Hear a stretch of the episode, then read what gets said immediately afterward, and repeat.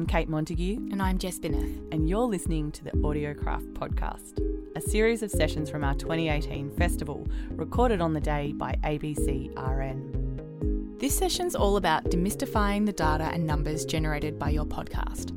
How big is your audience? How fast is it growing? And what do listeners like about your show? It's pretty important stuff to be across, especially if you'd like to monetize your podcast and make it commercially legit. And your hosting platform holds the keys to this magical data land, but it's often that place that you're too afraid to dive in. Luckily, Katie Rogers is here to guide you through this number jungle.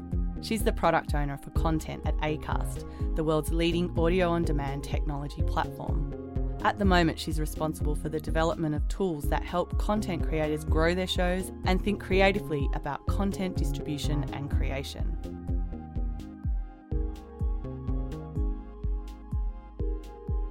Uh, it's so nice that so many of you guys have come to a presentation called Befriending Your Data at such a cool, creative event. Robert Smith is here, Helen Zaltzman. But we want to befriend our data. That's the more important thing. Uh, yeah, as Kate says, I'm an absolute nerd.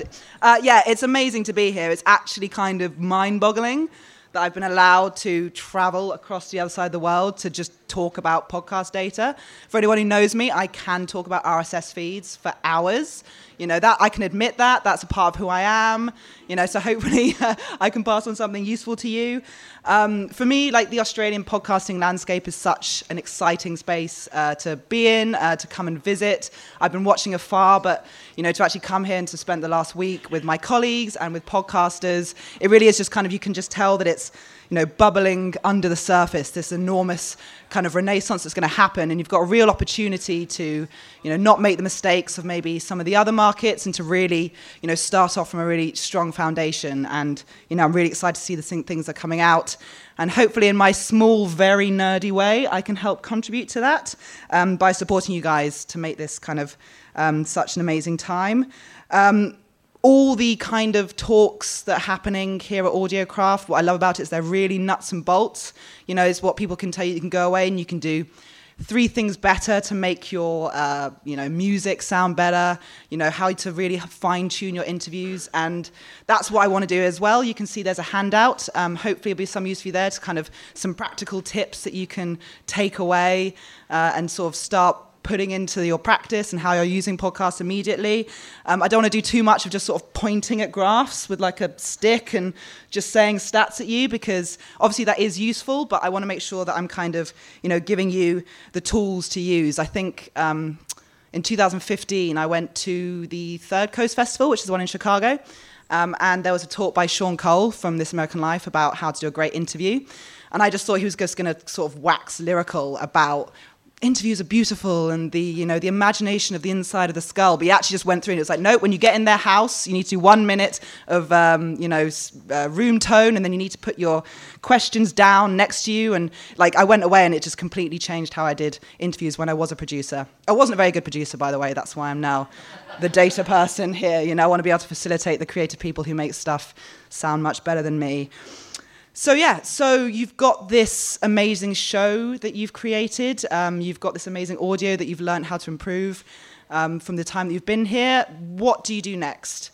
That's the kind of thing I want to be talking about. You know, how do you give your show the best chance you can uh, at the time of launch? How do you learn more about your audiences? How do you grow your show? How do you figure out ways of making sure it gets heard by the right people? And then, you know, the next stage, if it's big enough, if you've you know put everything in and people are really listening uh, how do you commercialize you know i think it's really important that people are able to get paid for their work uh, whether that's you know enough money to quit your day job and go into podcasting full time and to move to where's the bougie areas of sydney paddington Balmain, somewhere like that. Yeah, those houses are amazing. I love them so much. Uh, or whether it's just a case of like, you know, a few hundred dollars a month to pay for a freelance sound engineer to mix your next series or to buy really great microphones or to pick up your drinks tab or to support your soy flat white addiction, you know. I think there's it's, it's a there's a great opportunity here for that kind of information and knowledge to be democratized um, in the Australian podcasting landscape. I kind of want to if I can you know, arm you guys with the vocabulary to go and speak about your show and your show's data and your show's audience in all these different ways, then hopefully I'll have done my job. Uh, just a quick note about me and Acast, which is a company I work for. You probably haven't heard of us. Um, as Kate says, we're a hosting platform. We distribute your shows. They go out on RSS feeds to all the different other podcatchers as well. Um, you know, you can get your stats and your data you publish. And then the other thing on top of that is we can help monetize your show. And we do that through dynamic ad insertion, which I'll kind of explain later. Um, in terms of me, uh, I started in the content team. I was a freelance radio producer a bad one. Um, so I figured it was better to use my ability to kind of talk um, to help out people who are more creative and uh, more special than me. Um, and as I learned more and more about the needs of these podcasters, I found that I really loved fixing problems. So I kind of moved more into the tech space and looking at the tools that we're developing and what kind of podcasters need to uh, you know to, to do really well. Um, uh, I started listening to podcasts in 2007 when that Ricky Gervais show came out in the UK, and then Smodcast as well with Kevin Smith. Yeah, yeah, I really am a massive nerd. Um, and at the moment, my favourite podcast, I have to always give a shout out to this, is Scott Carrier's Home of the Brave. If you haven't heard it, please go listen to it. It's just phenomenal. Anyway, that's kind of my nerdy bit over and done with. And hopefully, the fact that I've been kind of a podcast nerd for the last 15 years might help me kind of inform this, the things that we talk about now and kind of the, the, the future of podcasting as well. So, as I said, your show sounds awesome, um, and what we're going to do next with it, uh, and how can data kind of help support you by sending it out into the world? Um, how can data help you support creativity and commercial success? So, um, yeah, we're going to talk about uh, throughout the session, we're going to talk about what is a listen. You think that when you get a listening stat on, uh, on your hosting platform, that's one person who's clicking on your show and uh, listening through to it to the end. That's not the case. It's a deceivingly complex kind of systems of pulleys and levers and download requests and filters. We'll go into a little bit about that and how that feeds into dynamic ad insertion. So, the kind of ways that we're able to monetize every listen across every show and episode, and how it used to be uh, and how it is kind of in the future. Um, the kind of insights you can use to help launch and grow your show if you're thinking up ideas. Maybe some of you here work for magazines or work for different kind of publishing houses, and you've been sent here on a mission to learn about podcasting as much as possible. Um, you know how we can sort of look at the data that you already have to see what kind of things your listeners want to listen to, and also savvy ways to learn about your audience and grow your show understanding and engaging your audience, you know, how you can figure out who these people are, how they're listening, what their behaviors are, where they are around the world, what you can do to make them engage more, what they like, how you can go out and meet them at live events, all these kind of things. And then again, looking forward to commercial opportunities, how you can use all this information about your show to really arm yourself uh, with in those kind of conversations. Because I said, it's really important to uh, democratize that information. You know, the business of podcasting should be available to everyone. You're all such amazing creative people, and I want to make sure that it's you know in the hands of everyone. And then I look to the future as well to see just a few of the exciting things that are kind of happening to kind of you know try and help you get ahead of the curve. Um, so before I kind of do a dig deeper dive into sort of personal data, I thought I just wanted to mention a little bit about the data we have about Australian podcasting. Um, you know, we, there's lots of data about people in the US and how they're listening, and the UK as well. But you know, it is an exciting time for podcasting in Australia, and it really is growing. Um, at Acast, we actually did a survey recently. Um, of listening behavior. There's going to be lots more coming out in you know out in the coming weeks, so keep an eye out for that. But I just wanted to kind of hit upon a few of the key points I think might be useful for you guys to know. Um, if we can see that, that, you know Australian listeners are listening while they relax or to simply to listen, which is actually a surprise. I you know I always preach the fact that people listen to podcasts when they're commuting. I guess that's where because I'm from London, all the sad people on the tube, and then they giggle and they smile. It's like ah, oh, they've got like someone talking in their head. It's fine. They're not alone and sad. Um, but it's different here. It's, people tend to commute in different ways in Australia, so it, you know it is a different environment. Um, and it's also the fact that you know in the US, got here the US, the UK, and Australia, uh, people are listening uh, obviously in that kind of morning commuter time and then that home commuter time. But in Australia, interestingly, a lot of people are listening at night as they go to sleep, more so in Australia than any other country. Um, so I guess what does that mean for you guys? If you think about the kind of show that you're creating, is it the kind of show that people are, you know, getting on their morning commute? Is it a kind of news journalistic show where people want to know about what's going on about the world? Is it a show that's maybe slightly more entertainment, something that's going to, you know, help them shake off that bad day that they had? Or is it something more storytelling, something more intimate, in depth, strong sound design that they're listening to um, in the evening? And when you kind of can start looking at that, I mean, a lot of hosting platforms do give you that data as well. So you could go back today, if you do have a podcast, see what kind of hours people are listening to. Does that inform when you do a social media post, when you release your show, these kind of things? I think once you start to understand what kind of environments people are listening in, that can kind of help inform you uh, creatively as well. Uh, another point as well the Infinite Dial, which is a survey that goes out from Edison, which does a huge survey of listening, not just podcasting as well, but radio has came out, come out this week. I advise you to, if you want to learn more, to go and to seek that out on the internet and read about the fact that there's more radio listeners, but also more podcast listeners. People are getting to audio in general um, in Australia. So, as I said, I wasn't going to point at graphs, but I will just do these two very quickly. Uh, so here's just a graphical, as you can see here, this is the listening throughout the day. We've got this peak here at seven o'clock, and then at six o'clock, and then at 10 o'clock as well. And then kind of this weekend, you know, people sort of listening throughout the weekend as well, but those peaks are during the week, which actually matches up with the fact that, you know, day of the week listening. Um, you can see that there is a drop on a Saturday and Sunday. So when thinking about maybe what day you want to be releasing your podcast, again, sort of think about what kind of show it is. Is it a show that people want to listen to on a Monday? Uh, is it hot topics? Is it a daily news show? Is it something that's you know maybe a bit more entertainmenty or comedy they want to hear later in the week? Um, as you can see, that there is that spike on a Thursday. For me, it's a little bit of a chicken and egg because there is something that I like to call the serial effect.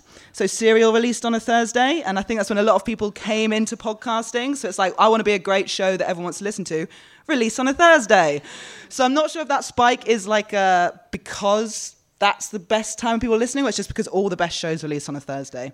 So, you know, it is difficult to say. But yes, uh, there's lots of sources out there about learning more about the Australian podcasting landscape, how people are listening, how it's growing.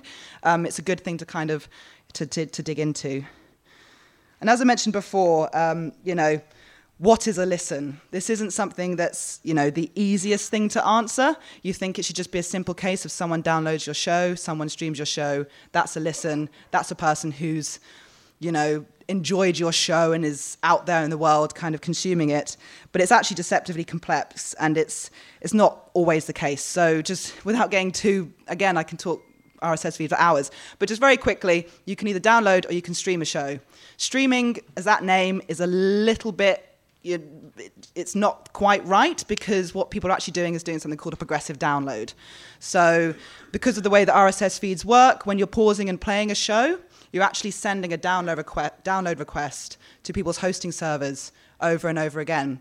So, you know that moment when you're on a tube and you're listening to a podcast and you realize that someone's like arguing over there, and you just like gently pause it so that you can hear the argument? We all do it, we all do it and then you they get boring and they go off and whatever, and you press play again. That will appear as another download request in your hosting server.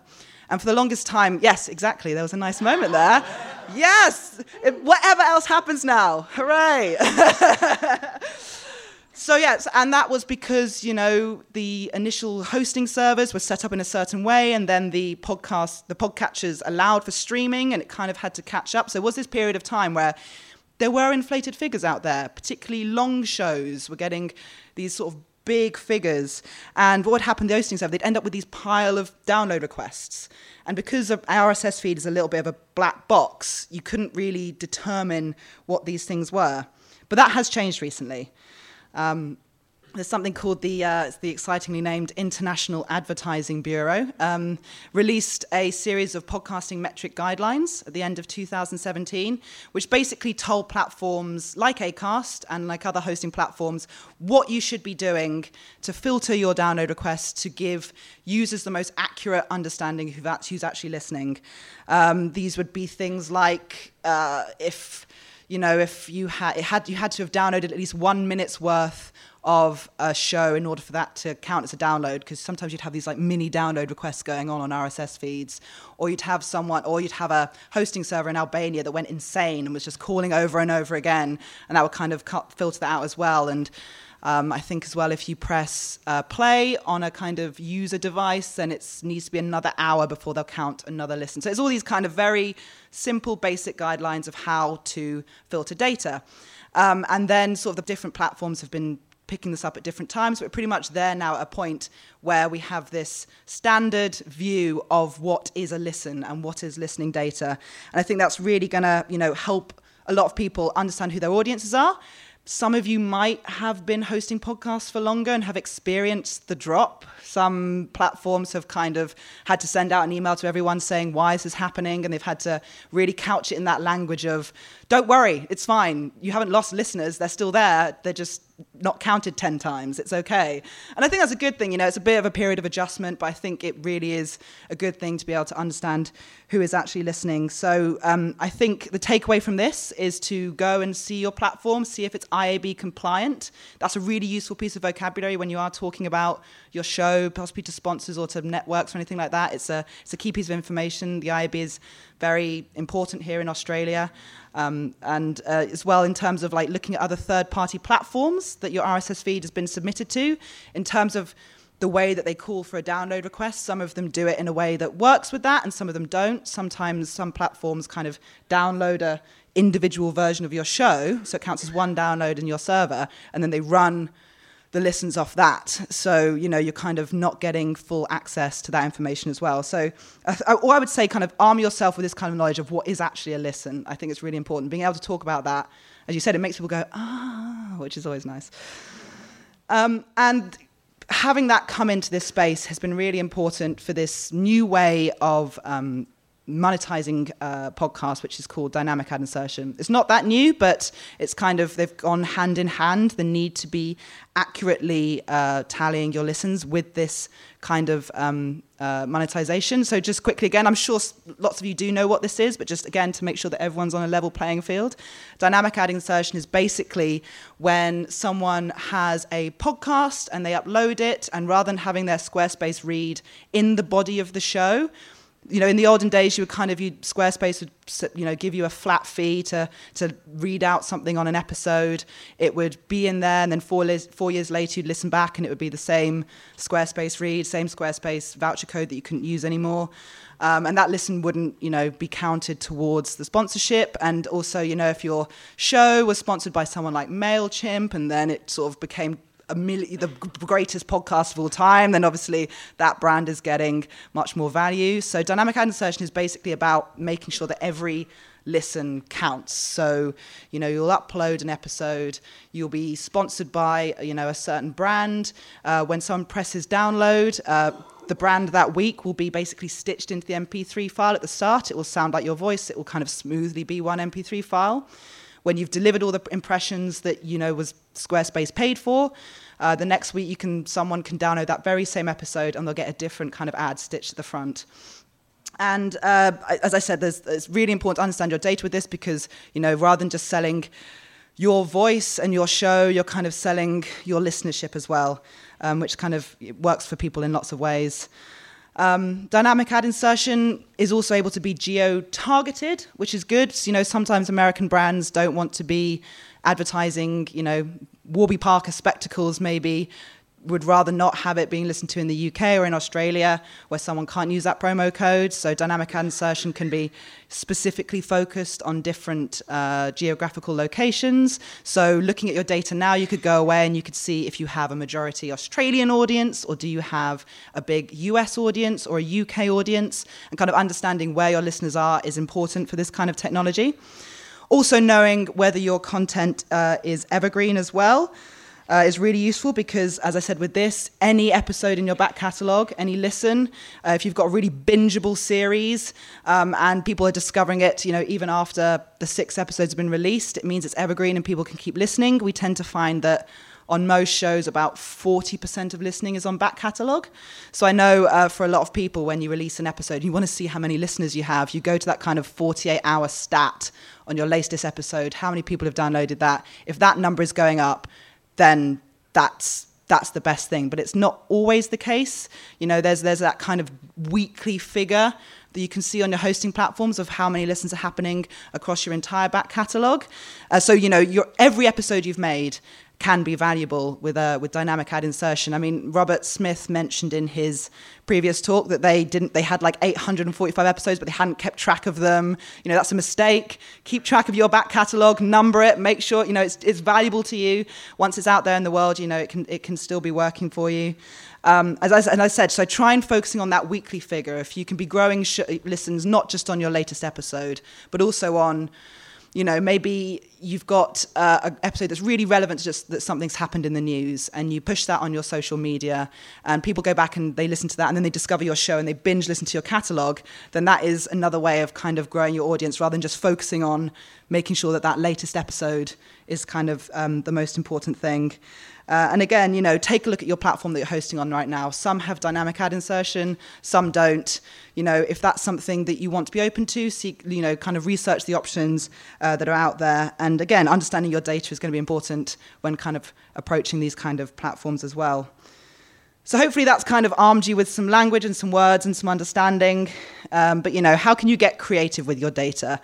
Uh, as I said, the RSS feeds can be a little bit of a black box, so understanding exactly who your audience is, who your listeners are, can be difficult. But there's kind of ways that you can, you know, beg, borrow, and steal from other areas, and kind of bring it together with your listening data to at least give your shows uh, the best chance possible, and also to kind of be able to tell the story of your show. Who is listening? What is the kind of audio uh, that you're making, and to kind of collate them all together. So, in terms of uh, launching a show, as I said, if you do work for a magazine, if you do work for an organization that already has a web presence or a digital presence, and you're the person who's been sent here as an envoy to uh, research launching a podcast, then you know start looking at the web traffic that you already have. Start looking at the audience, what they enjoy, and if there's a way that you can build a podcast around this. Uh, Acast has recently worked with the Betoota Advocate uh, and Pop Sugar, um, and again, it was a simple case of they already had this audience and they wanted to give another side of what they're doing. I think that's also valuable as well. It's if you are someone who's maybe on YouTube or you already are a journalist, then seeing what people already like, but how you can make that intimate, how you can make that something that people want to listen to rather than to read. Uh, you know. Uh, if you already have launched a show, what look back at your back catalogue, see what your most popular episodes are, and also titles. Um, there's a show called Intelligence Squared, which is a big show that comes out the UK, which is a big debate show. Uh, I had a session with them looking at their data, and we saw that their most popular episodes uh, titles had questions, like significantly bigger. Their their episode titles were questions. Not that's that might not be for everyone, but for some reason that worked, and you know fewer shows they did with well at least you know putting the what the debate question was front and center helped their shows so you know really kind of digging into your back catalogue and what kind of things were popular um, as I mentioned before, in terms of monetization, that weekly figure is important. So if you are looking to get into the podcasting space, if you are looking to, you know, break out, having that regular weekly release at the start is important. It does help build audiences. I'm sure we've all had that kind of feeling where you listen to a new podcast and hasn't come out for a couple of weeks. It's not there on the Thursday, and because it's so easy to kind of swipe and just delete that subscription. You know, you want to make sure that you're kind of staying there in people's catalogs. And also, as I said, it helps build that kind of weekly number, that kind of goal that you're looking for in terms of in terms of audience growth. And also, you know, consider playing with your format. Uh, the best thing about an RSS feed that's different from radio is you can do anything. You can put any kind of uh, audio out there into the world. You know, you can have one week, it can be a 40 minute episode, next week it could be a five minute episode, or you can have a 40 and a five within that week. You can mix and play, and you can see which of these is kind of having listener spikes, which ones are kind of having a really nice, people are listening to week after week. Um, it's a real opportunity to play with the format and then to go back and look at the data and see what kind of is working. You're not beholden to anything, and you can always change things up as well. In terms of you know understanding and engaging your audience, uh, it's always podcast live events are becoming a bigger thing. You know, my dad wrote porno came and they sold out the Sydney Opera House. That's bananas. I've just seen it for the first time. It's huge. How did they do that? Uh, and it's a big thing, you know, all over the world. Uh, Radiotopia, Uh, in the UK, we, we have regular live events. People really turn out because they love their shows. Um, I've actually got this picture here, these guys. Uh, they're a Melbourne based uh, podcast network called the Sans Pants Radio Network. I love them. They're just they have been with us for a long time because they have a majority UK audience. So that was what they, was good for them. They saw they had a majority UK audience. They joined a place that was originally in the UK to help them monetize. It's worked out fantastically for them. And they're basically able to dig into their data. When they're planning a live tour, they just see where their listeners are. So when they had a UK tour, they would see they had lots of listeners in Bristol. They were like, where is this magical place called Bristol? I was like, it is the land of jungle music. and paganism. It's fantastic. You should go there. Um, yeah, and uh, in the same thing with their Australian tour as well. They're able to break out their data by state and by city and just make really easy decisions about where they should go. And they have a lot of fun, and it's you know it's a big way that engage their audience. Uh, some platforms have the ability to see listen through rates uh, as well. You know, it's, um, it's, it's depending on whether or not you can get first party data back. So Acast has it, some other platforms have it as well. It basically allows you to see how far through your show people are listening. Um, Julie Shapiro, who's the audio goddess, executive producer of PRX. Um, I heard this quote a few years ago, and I really hope I'm not saying it wrong, and I've just misremembered it, but it was in an article, and it was there has to be a really good reason for a podcast to be longer than 30 minutes. I'm not saying that I agree with that, but I think the what she was saying is, you know, think critically about how long people are going to be listening. If they are listening on their commute, how long is your commute? You know, when you get to the end of a train, you know, there's the driveway moment as well. There's also sometimes you have to get off the train and go to work. So there's that moment as well. Um, and I mean, you know, there's that can be wrong. I heard in the fine tune session that someone put seven minutes of music in the middle of a podcast, but I think it's just baller. So I don't think that you know it should completely own you, but it's just sort of looking. Do you, if you have an hour and a half long interview show and your listen through rates are dropping at around the 45 minute mark or the hour mark? What does that tell you editorially? Should you be uh, tightening the show? Do you want to try splitting into two and seeing how that works? So, kind of seeing how how far people are making it and kind of making creative decisions uh, based on that.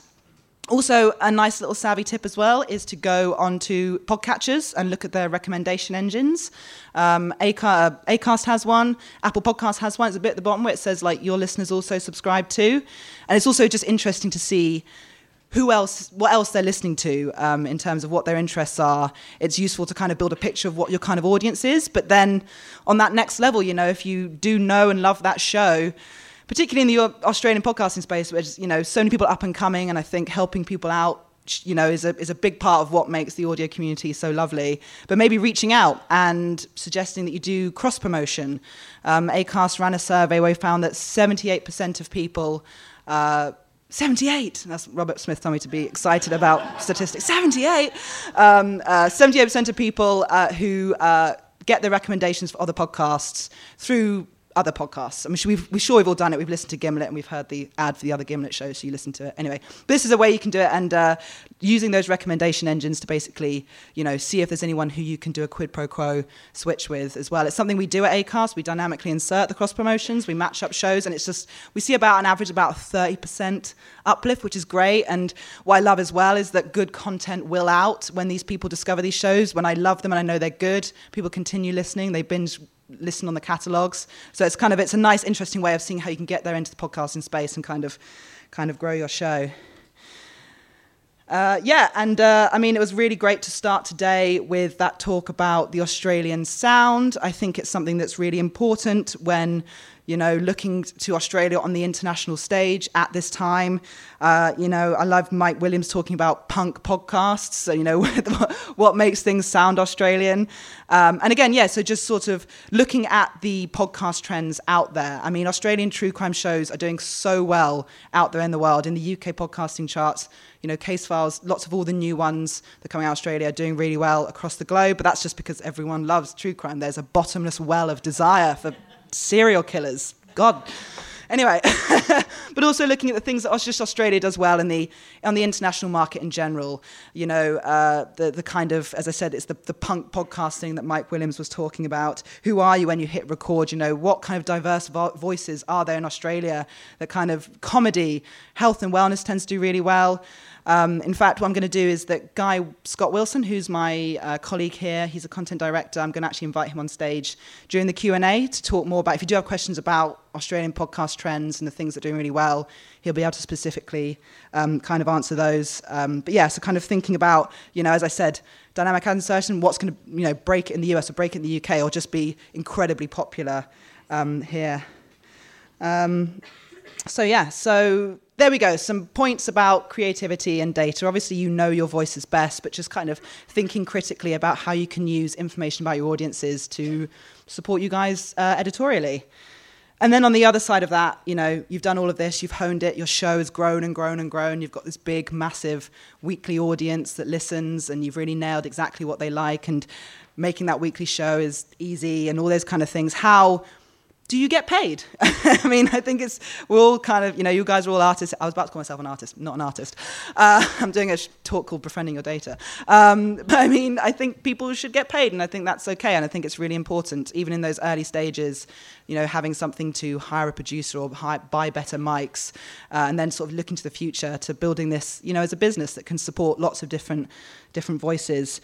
So just in terms of things that you can do um, to, you know, what advertisers want to know, it's difficult. They advertisers endlessly talk about first-party data, particularly digital advertisers who are used to web click-through and all the creepy things that have been uh, in the news recently with Facebook and all those kind of things. It's, it's what they're it's what they're used to. But um, with podcasting, again, it's on RSS feeds. There's that limited data coming back. So it's about basically being savvy and telling that story of your show using the data that you have and also the understanding of the data in general. So a big thing that you can do um, is survey your audience. I'm sure you've heard on even This American Life, Ira Glass is like, please tell me about your interests and demographic details. And it's the exact same reason that you know it helps you get sponsors. And I think couching it in the language of you know if, if, you do have the time if you do want to support the show if you can just you know it will be anonymized but if you can just do this it'd be really useful. People want to help. I mean, once i understood how important it was i fill out every survey for every show that i love.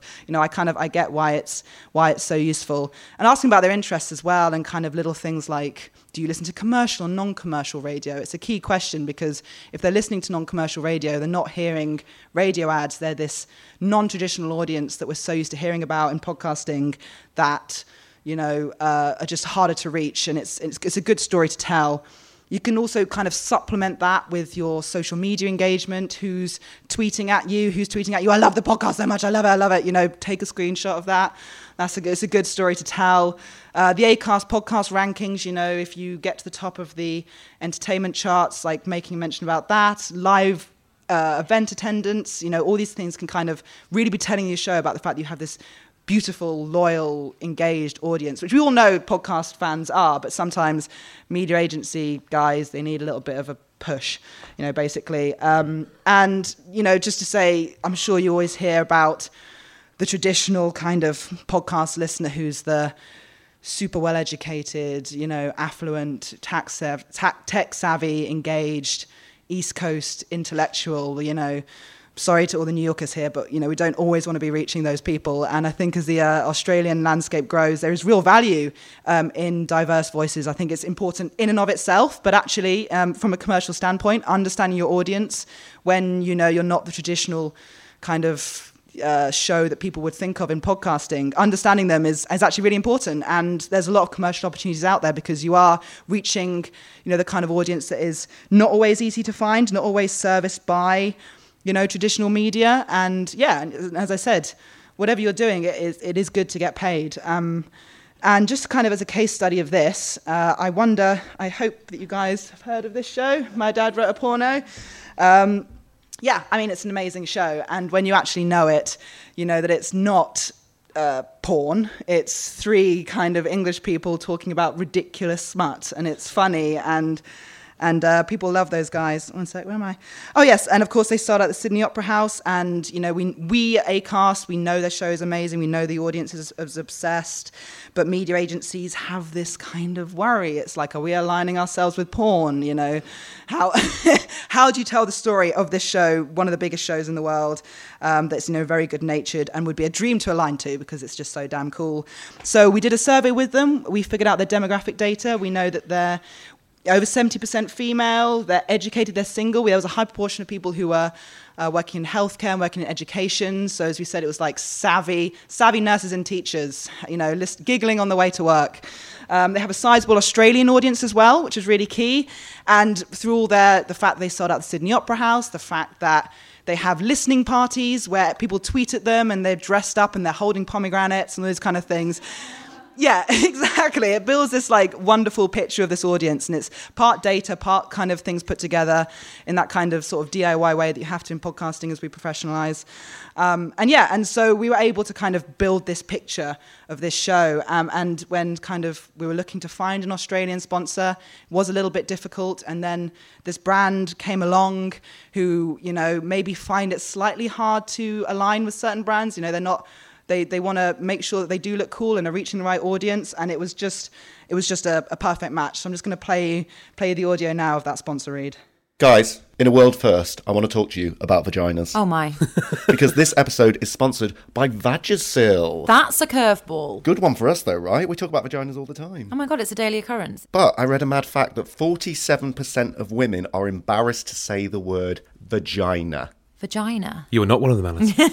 Yeah, but there are lots of things that you're a bit like, lady stuff, it's probably that. Totally, and it can be embarrassing, but it shouldn't be. exactly. And some words that are going to cause some titters at the back are things like vaginal itch and irritation, dryness, odour. We've all had it in spirit. But that's the whole point of Vagisil, right? They've got solutions for all of these things. oh, they are shameless about vaginal health. They are. They've got things like vaginal itch relief cream and itch relief wipes. That's for on the go. By on the go, you don't mean like on the bus or on a plane. You just mean like good to chuck in your bag, right? Yeah, I think okay, so. Fine. Um, there's pH plus wash and Pro Hydrate plus gels for dryness relief and more comfortable intimacy. So if you want to find out more about Vagisil, go to their website, vagisil.com.au to look for their products online or at leading pharmacies. And let's not be afraid to say vagina. Vagina, vagina, vagina. Vagina. Vagina. Vagina. Vagina. Vagina, baby. But like I think with the first conversation I had with Kate, I was like, I'm going to play this ad, and then we'll just work everything else out.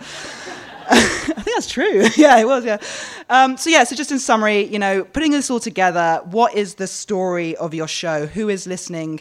Are they a different kind of audience? You know, creatively, how can you reach them better? Who, where are they? All these kind of things. You, could build together this story and understand your show uh, using data, both commercially and creatively. Um, just to kind of hit on a final point about the future of advertising. We've we've listened to a sponsorship. We've talked about the kind of sponsor reads, you know, that we can insert dynamically. We're all used to hearing the kind of Squarespace uh, mattress ads, all these kind of things. But I just want to kind of briefly talk about data and you know how things are going to be happening in the future. Um, I have like a kind of theory on host read ads. I mean, I love them as you can like they're amazing. Um, they kind of I feel like they came about due to a problem, and that problem was lack of data. There was such a lack of visibility in the early days of podcasting. You couldn't tell advertisers who was going to listen. It had to be baked into an episode. You know, you couldn't say what the reach was going to be or who even were. So, kind of what would you give them instead? And what you did is you gave them this really strong, authentic, hilarious read that was native into the show. It was, you know, it's it's a great thing to own, and it worked really well um, for years. Uh, but now we're in a situation where we do have that vis- visibility because of dynamic ad insertion. We can count by impression. Advertisers are more willing to kind of get on board with monetizing podcasts, and we're able to marry that amazing sound of a host read with the data as well, and it comes together, and it just it it's amazing and it's selling really well and it's supporting so many podcasters um, around the world. Um, it's important, I think, to kind of think about the how the future of host reads and are they really, you know, the most I mean, I mean I think a lot of people can be quite attached to them because they are so fun and we're so used to hearing them for so long.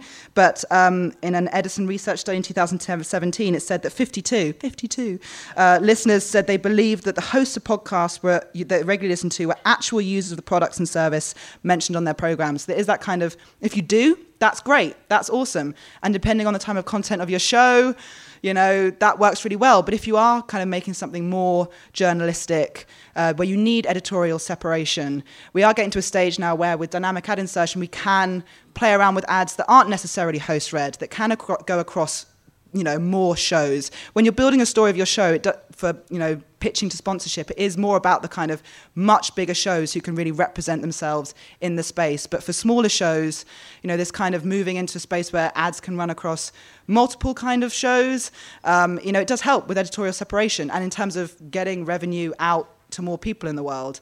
Uh, I mean, I've been in here a week, uh, been in Australia a week. I understand that kind of the radio ads sound is a bit of a national joke here. People are just shouting at you, just shouting. Uh, and obviously, that's not something that we want in podcasting, but I kind of finding that balance of being able to bring revenue through contextual targeting, those kind of things to everyone. I think that's where the future's going, and I think it's a, it's a dialogue that we should have depending on however you feel about it, um, because you know that will bring more people into the space. Um, I'm running out of time, but let's quickly just talk about the future. Here's just some few bullet points. Uh, yeah, just more things to think about, and I think that we'll have data play a part in them as well. So at home devices are going to get bigger, smart speakers, targeting them, thinking about the listen through rates on there, are we going to have to create shorter audio formats, uh, daily news shows, uh, nuggets of your shows, all these kind of things? Google has just announced that their SEO strategy, basically uh, searchability on the on the web, to double the size of podcasts. What kind of metadata is going into RSS feeds? You know, you if you can search uh, David Attenborough, uh, you know, heaven forbid if it's the day that he dies and everyone's searching his name. I don't want to say it's going to happen, but anyway.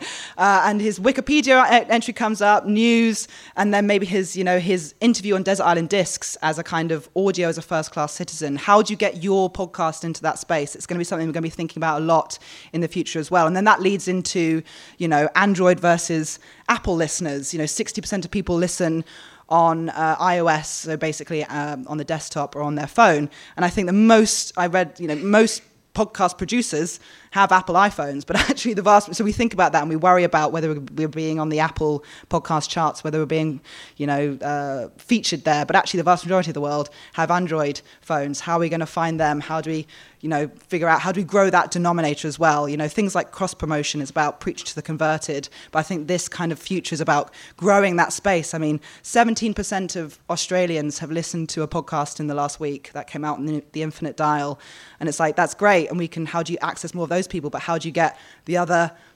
83% of people listening to podcasts? 83? 83. Don't question me dissenting voice. Anyway, um, speech to text as well. Um, setting up a website where you have the transcription of your show so that when people are searching on the website, it's easier to find. Creating, you know, it's not just data, isn't just about listening figures, it's also about metadata as well.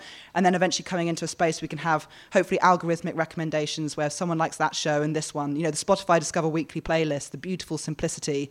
If you there's someone out in the world who's listened to two songs that you like and they've listened to another one that you haven't listened to, that goes on your Spotify Discover Weekly playlist is beautiful, and you know, I find so much music through that way. Uh, so yeah, just summing up, uh, data can hopefully help you engage with your audience, understand who they are, grow your show by figuring out maybe what can be done differently creatively, or you know, uh, matching you up with different ways of promoting your show, growing the denominator, uh, preaching to converted, and then finally giving you that language to kind of reach out to sponsors and sound as absolutely weirdly nerdy about RSS feeds as me. So hopefully I can do that. Uh, and now time for questions. So I would just like to invite Guy up on stage as well. Uh, he's a content director here at Acast. If you do have any Australian specific questions, hopefully he can answer them as well. Um, any questions? Hi. Um, so you mentioned about people are still the best thing in terms of getting advertising is to release the episode week by week to build yeah. those audiences, and I understand that premise. But for instance, I'm planning with my podcast to release the six episodes in one go mm-hmm. for several reasons. One, just ensuring that I actually get them out. But also, it was I great when S Town did it as well. exactly. That was just, I was like, I'm going to listen to this. Is I'm not going to work tomorrow. And as a listener, that's what I find. I feel I feel like it's so cluttered now that if I get one and then I have to wait a week for the next one, I actually forget and I just move on to something mm-hmm. else. So, I, to me, that works. But I'm wondering how that affects advertising because obviously, I'll release my six episodes. I'll have no advertising and then hey, it goes amazing. Yeah. But then you've already had all those people listen to it who didn't get the adver- didn't get the advertising dollars. So is there a plan for that model? Uh, it's interesting because I mean, yeah, I've spoken to a lot of kind of media agencies and companies and publishers who want to get into the space, but like, well, we have to have a launch sponsor, and like, how can you guarantee that my show is going to be this big three weeks in? It's just like, I wish I could say that. If I could say that, uh, you, you should be paying me ten times as much, um, but we can't. But I mean I totally get that, and it makes a lot of sense. And I think it's a really cool, new, interesting way of getting audio out there. And I think it matches up with people's listening behavior. I think it does come down to the fact that with technology like dynamic ad insertion, it doesn't matter that you know after the six episodes have gone out, those listens are gone. They're gone forever, and there's no opportunity. If you can know that you have a really great PR strategy, you know how you're going to promote it on social media, and then they all go out in one go. But then in the coming weeks, you know, you get a media pickup. It just it slowly grows. That's still okay. That, those listens are going to be able to be counted, and you're still going to be able to sponsor them. And that's kind of the great thing. It's just yeah, your back catalogue does count. So I think if that's what you want to do, I think trust yourself, go with your heart, make great content, get it out into the world, and then promote it. You know, as I said, go on, see who else is listening, and see if you can go on other people's shows, all these kind of things. And then it's still there. And then as you grow that audience, you'll be able to monetize and get sponsors. I think as long as the content's evergreen, people will Yeah. find it in time. Um, and that dynamic ad insertion allows us to monetize back catalog content very effectively. Um, so think about that. You know, if, if the content's something that isn't time stamped, um, the nature of podcast discovery means people will find that content, and, and we can monetize it ultimately more effectively once you've got a demonstrable audience size. So it's a good strategy. It also works in terms of just your brain space. Like I know producing takes up all your time. So if you commit to a weekly schedule and it's just you in the first day and you've got to produce everything and then you've got to make sure that you schedule the tweet and then you've got to go out to so if it makes sense for you to create this awesome thing, get out into the world and then push it, I think I think go for that, you know. Hi. So, um, two things, two very quick things. One of them is uh, I'm planning on launching the podcast on June the 29th. Okay. So, this is like real beginning stage. What would you, and uh, this is mind blowing because really I, I realize there's so much more things to be thinking about beyond just what we're interested in. Yeah. So, what are your some of the top tips you would say we should put into place now before the launch episode? Well, I mean, this isn't data. This is just kind of basics in releasing an RSS feed. But when you want to uh, add an RSS feed to Apple Podcasts, it needs to have some kind of audio on it. So I don't think it's ever too soon to create a short trailer to set the RSS feed up, to get that delivered to Apple Podcasts, to start promoting it, and to send people. If you know, it's great that you know a date as well. So many people cannot decide on a date to release, and they suddenly do it without telling me. Anyway, but but you know, release that trailer. Say coming out 29th of June. Start pushing it, and then people will start subscribing. So they, you can never do that too soon. I'd say get that done as soon as possible. That's not a data element, but I mean, what else would you say? Would you be your tips?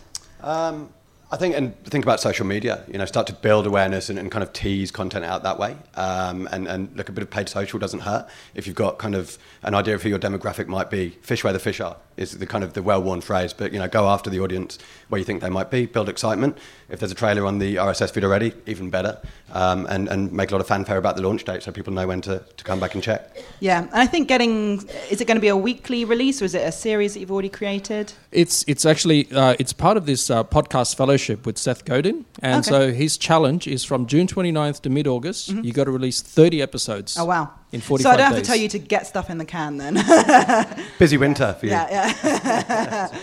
yeah, I mean, I say to anyone, you know, three or four episodes in advance, that just gives you that kind of leeway. And also, again, you don't always have to commit to a- regular weekly release, but if you are going to go on holiday for summer, just tell them. Just be like, at the end of the episode, be like, we'll be back at the end of the summer with a new, or add an extra trailer to the feed as well. People will keep you in their podcast subscriptions. You know, they, they have limited space, but if they know that you're coming back, they'll keep you there. So just kind of keeping people involved as well. And again, you know, even during those off times with those listens, if you're not releasing, you can keep monetizing them as well. So it's not like they just it goes away forever, basically. And don't archive. People are really into archiving their back catalogue sometimes. It's like, don't leave it out. Like, Keep if you're happy there. to leave it out into the world, leave it out there in the world. And if something happens that you feel like you can push an episode, do it.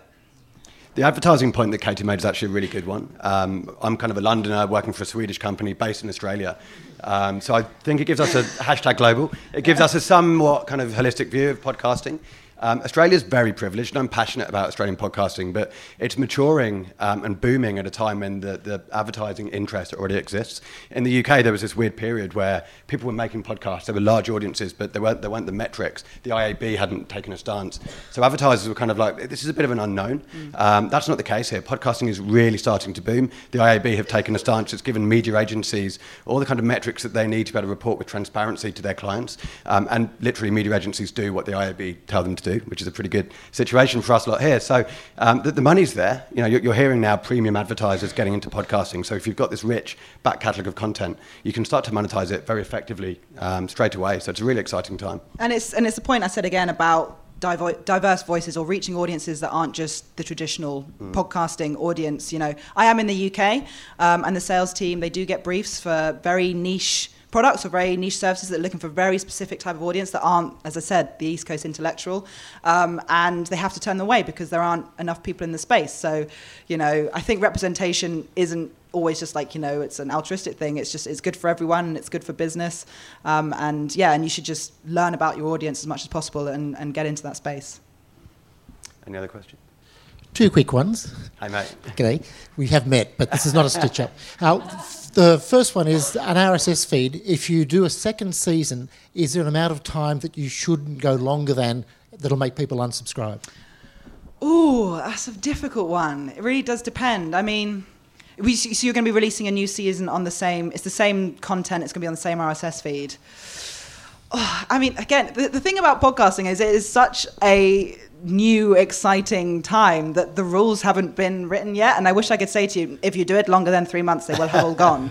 But, but I can't. Um, you know, we're writing them. Serial. How long was Serial? Two years? Two years? Eighteen months? I don't know. But anyway, but you shouldn't just take that as a barometer. Um, I mean, yeah, you people do unsubscribe, and it is useful to keep a feed ticking over. But oh, I wish I could give you an answer, but I really can't. I mean, what would the advice, say? I guess, is test and learn. Yeah, I think look so. At, yeah. Look at the data, take risks. We're, we're, still at a stage where we can try new things in podcasting. Keep so, track of your listening data. If you do see, you know, a sizable dip, is there an opportunity for you to release a bonus episode? You know, even before something, or keeping something in the can, or release an episode, or at worst, release a trailer when you know it's going to be coming. If it's going to be coming in four months' time, let people know a month in advance to kind of build it back up again. And the interesting thing, I think, is because of the landscape of podcast, we yep. can put something in there that says we're thinking about the next production. Exactly, if you've got yeah. any ideas that you want covered, and get that UGC coming in to oh, make right, RSS feeds are just an amazing technology. There's a reason that podcasting does exist on the same tech that was built in a garage in 1992. you know, it's it's egalitarian. It can be gar anywhere. Anyone can set one up. You know. Um, yeah, and you can do anything with it. I'm sure there's a lot of radio producers in here who make shows that have to be 42 minutes, 35 seconds long, and not a second longer. And that's you can really play with the format here. And uh, yeah, and again, you know, release something out into the world every now and then just to remind people that you hear. You can do that, you know. And the other really quick one is um, when you talked about how long someone listens for. That's just a stream, not a download. Yeah.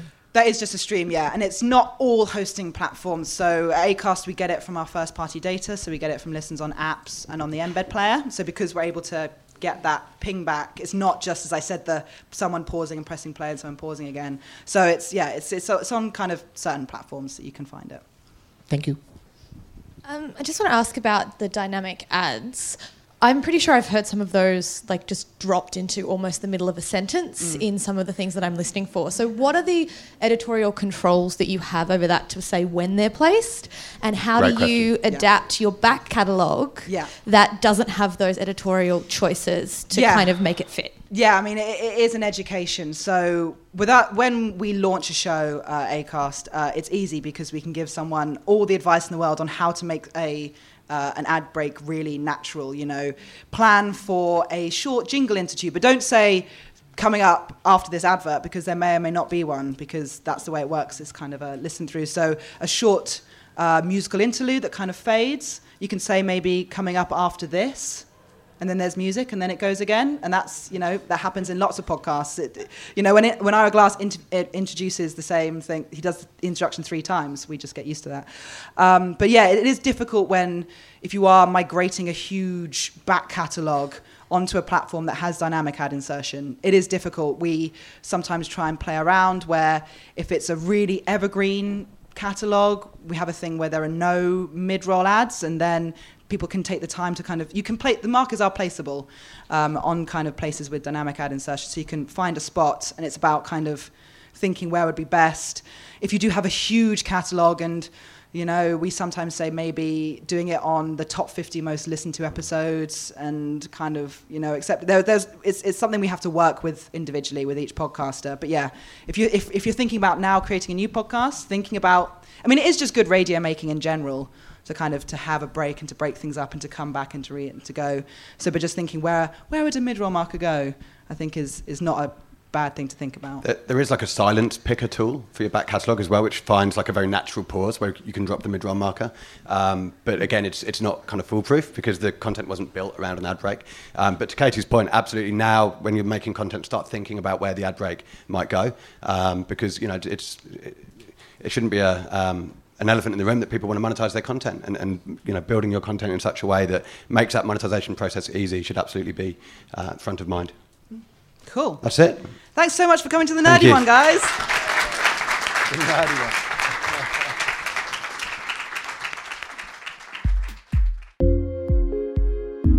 That was Katie Rogers, joined by Guy Scott Wilson in there at the end. Our podcast is produced by Selena Shannon with music by James Milsom. You can stay in the loop with our upcoming news and events by signing up to our newsletter at audiocraft.com.au. We're also on Facebook and Twitter at AudiocraftFest.